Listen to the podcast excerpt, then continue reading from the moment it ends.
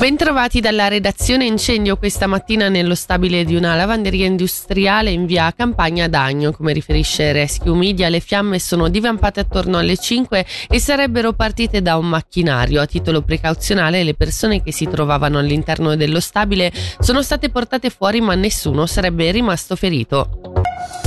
Realizzare la festa dei fiori a Locarno ad aprile 2025 è l'obiettivo espresso dai vertici dell'organizzazione turistica Lago Maggiore Valli che mira a ricreare lo storico evento dopo quasi 40 anni, capace in passato di attirare decine di migliaia di persone in riva al Verbano. Come ci ha confermato il presidente dell'ente turistico Aldo Merlini, da due anni sono in corso contatti stretti con la città di Sanremo per l'allestimento dei carri. Nel mese di marzo Saremo presenti a Sanremo per i carri fioriti con un carro tutto nostro. Sarà il carro dell'OTR e da lì dovrebbe partire quello che da alcuni anni purtroppo il Covid ci ha bloccato, la festa dei fiori nella nostra Locarno. È da un paio d'anni che continuiamo ad andare a Sanremo per organizzare questo evento che poi sarà proprio là per la nostra festa dei fiori. Marzo, aprile, direi aprile. Potete pensare che prima ci sarà a Sanremo e poi la faremo noi. I primi anni avremo bisogno di un loro grosso appoggio sia logistico che di gente che prepara i carri.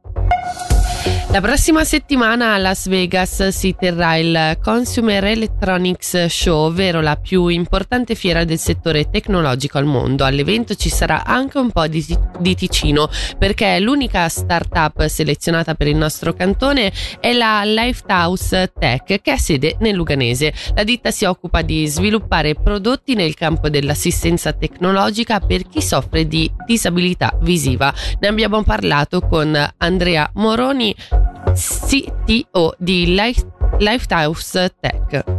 Noi siamo già stati ospitati l'anno scorso dove avevamo presentato i nostri prototipi, mentre quest'anno presentiamo proprio il prodotto in prevendita.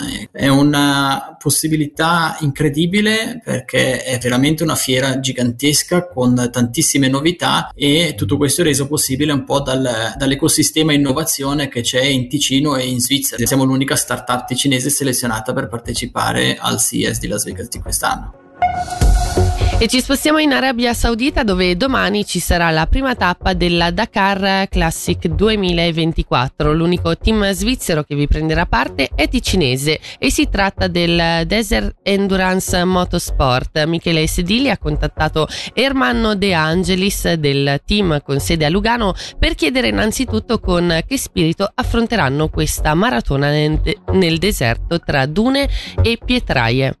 Lo stile comunque uno stile d'avventura, eh, ovviamente perché già partecipato alla Dakar e noi partecipiamo alla versione classic che è la, la, Dakar corsa con tutti i mezzi, quindi siamo qui con auto, diciamo tra virgolette, chiamiamola in qualche modo storiche, sempre auto da corsa ma auto storiche. Diciamo che è un'avventura, un'avventura molto molto particolare, è un evento che ha una visione mondiale, abbiamo quattro persone, siamo luganesi, abbiamo un equipaggio italiano, un equipaggio misto con un italiano e uno sloveno. Noi siamo qui al via con il nostro team, abbiamo tre vetture più un camion e io corro con il camion eh, eh, insieme a Nunzia, mia moglie che è tra l'altro cofondatrice del team, la seconda Dakar che corriamo e questo si integra anche un po' in un progetto di valorizzazione dei territori, dei luoghi perché tra l'altro io e Nunzia e il signor Marco Volpera abbiamo anche fondato circa due mesi fa l'Automobile Club Lugano Classic, per cui questo è anche un modo di portare all'estero la visibilità del brand Lugano. Noi siamo ad Alula in Arabia stamattina abbiamo avuto il prologo, domani 6 gennaio avremo la prima tappa e la Dakar si concluderà il 19 gennaio.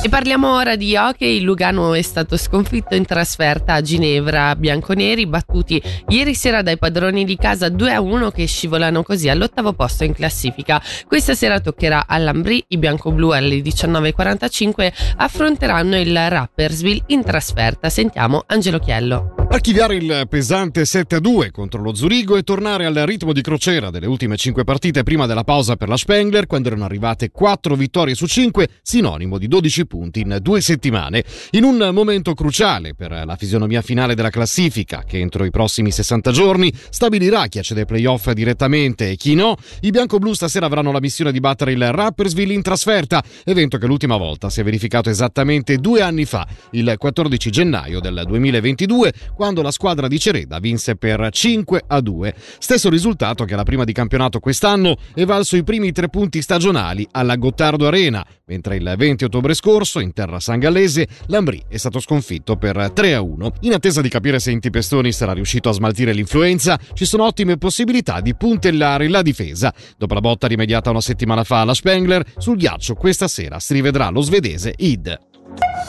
In chiusura le previsioni del tempo, oggi molto nuvoloso con uh, pioggia in estensione a partire da sud e con limite delle nevicate attorno a 800 metri. La temperatura massima raggiungerà i 5 gradi.